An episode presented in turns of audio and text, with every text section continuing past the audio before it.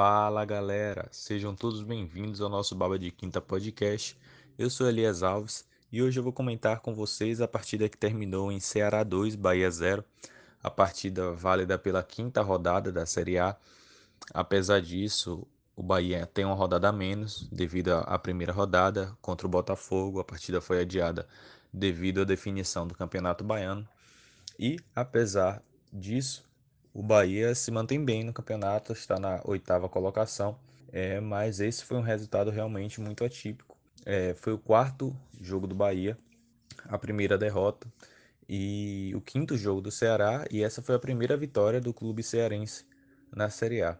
Tem contra o Bahia, a equipe do Ceará tinha feito apenas três gols na Série A, tinha levado nove, e então é realmente um resultado que não deve um, um clube como o Bahia, né, que tem tentado subir o patamar, brigar pela Libertadores, não pode enfrentar uma equipe como o Ceará, é, com todo respeito, que nesse campeonato novamente, assim como ano passado, briga pelo, por fugir da zona do rebaixamento. É, esse tipo de partido o Bahia tem que ganhar, né? Se, se busca, se ambiciona é, algo né, melhor do que o ano passado.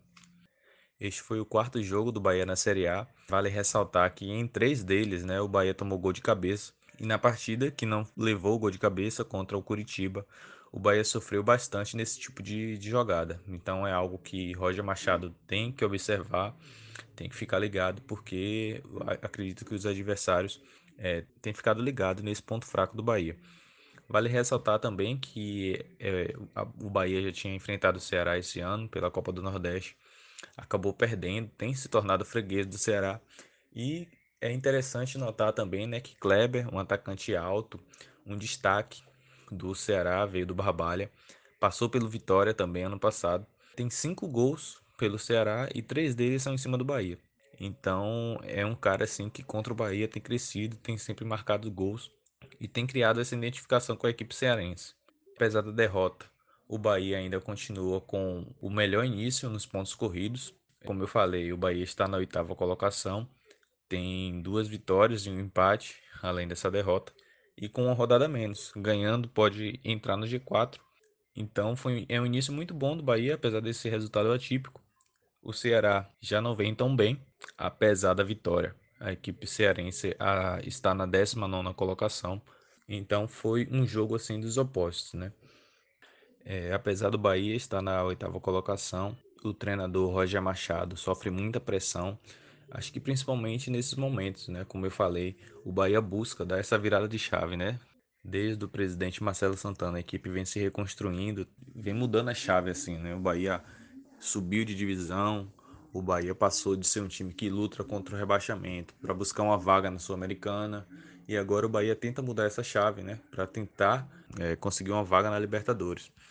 É, Roger Machado era um treinador de alto escalão que treinava grandes equipes como o Grêmio, veio para o Bahia, né? É, digamos assim que é, não que o Bahia não seja uma equipe gigante, né? O Bahia é, só que na época quando o Roger assumiu o Bahia, dificilmente um treinador de eixo é, vinha assumir um, um, time do Nordeste. Então acredito que a chegada de Roger foi um, uma mudança de chave já no pensamento do Bahia, né?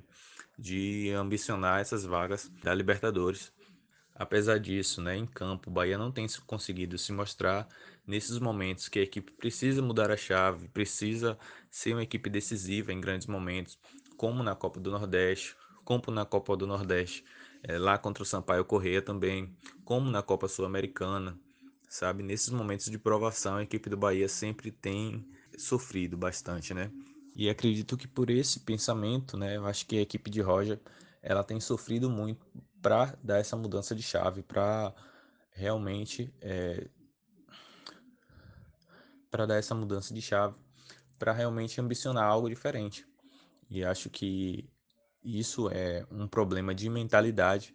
Não sei se é uma mentalidade especificamente dos jogadores, se essa mentalidade vem da comissão técnica ou se vem até mesmo da presidência. É uma presidência muito organizada, mas que precisa também é, ter essa mudança de postura, definir mais claramente os seus objetivos é, para galgar uma vaga na Libertadores, que acredito que seja possível. O Bahia tem uma equipe, tem orçamento, uma equipe estruturada, uma equipe que paga em dia, então acho que tem todas as chances possíveis para galgar uma vaga na Libertadores, que hoje em dia é, se consegue ter na oitava colocação, né? Algo que não é um bicho de sete cabeças como anteriormente já foi, principalmente para as equipes nordestinas. Vamos falar de nível técnico? Falando de nível técnico, nessa partida a equipe do Bahia foi muito mal tecnicamente. Até as, as, os principais atletas, né? Elber, que era um, é um cara que vem desequilibrando durante todo o campeonato. Nessa partida ele foi muito mal. Gilberto também foi muito mal, acabou sendo substituído por Fernandão, que também vem muito mal, né? É um cara que desde que chegou ainda não, não mostrou, né? Acredito que entre os destaques positivos, Saldanha entrou com vontade e Rossi em alguns momentos apareceu para o jogo, em outros sumiu. E eu acho que esse foi o padrão da equipe. Todo mundo muito abaixo do que pode render. E Roger Machado precisa dar um choque nessa equipe aí para que ela possa voltar bem. Nos próximos dias, a equipe do Bahia enfrentará o Palmeiras, o Flamengo, o Internacional e o Grêmio. São quatro pedreiras que realmente o Bahia precisa pontuar, até para não se afastar demais desse G4, desse G8 principalmente, que são o objetivo do Bahia nesse campeonato. Acho que o Bahia não pode mais se contentar em apenas estar ali na, na vaga da Sul-Americana, se realmente pensa em algo diferente, é nessas partidas que tem que se provar. Então é isso, galera. Continue acompanhando o nosso podcast. Segue o nosso Instagram, Baba de Quinta P, e até a próxima.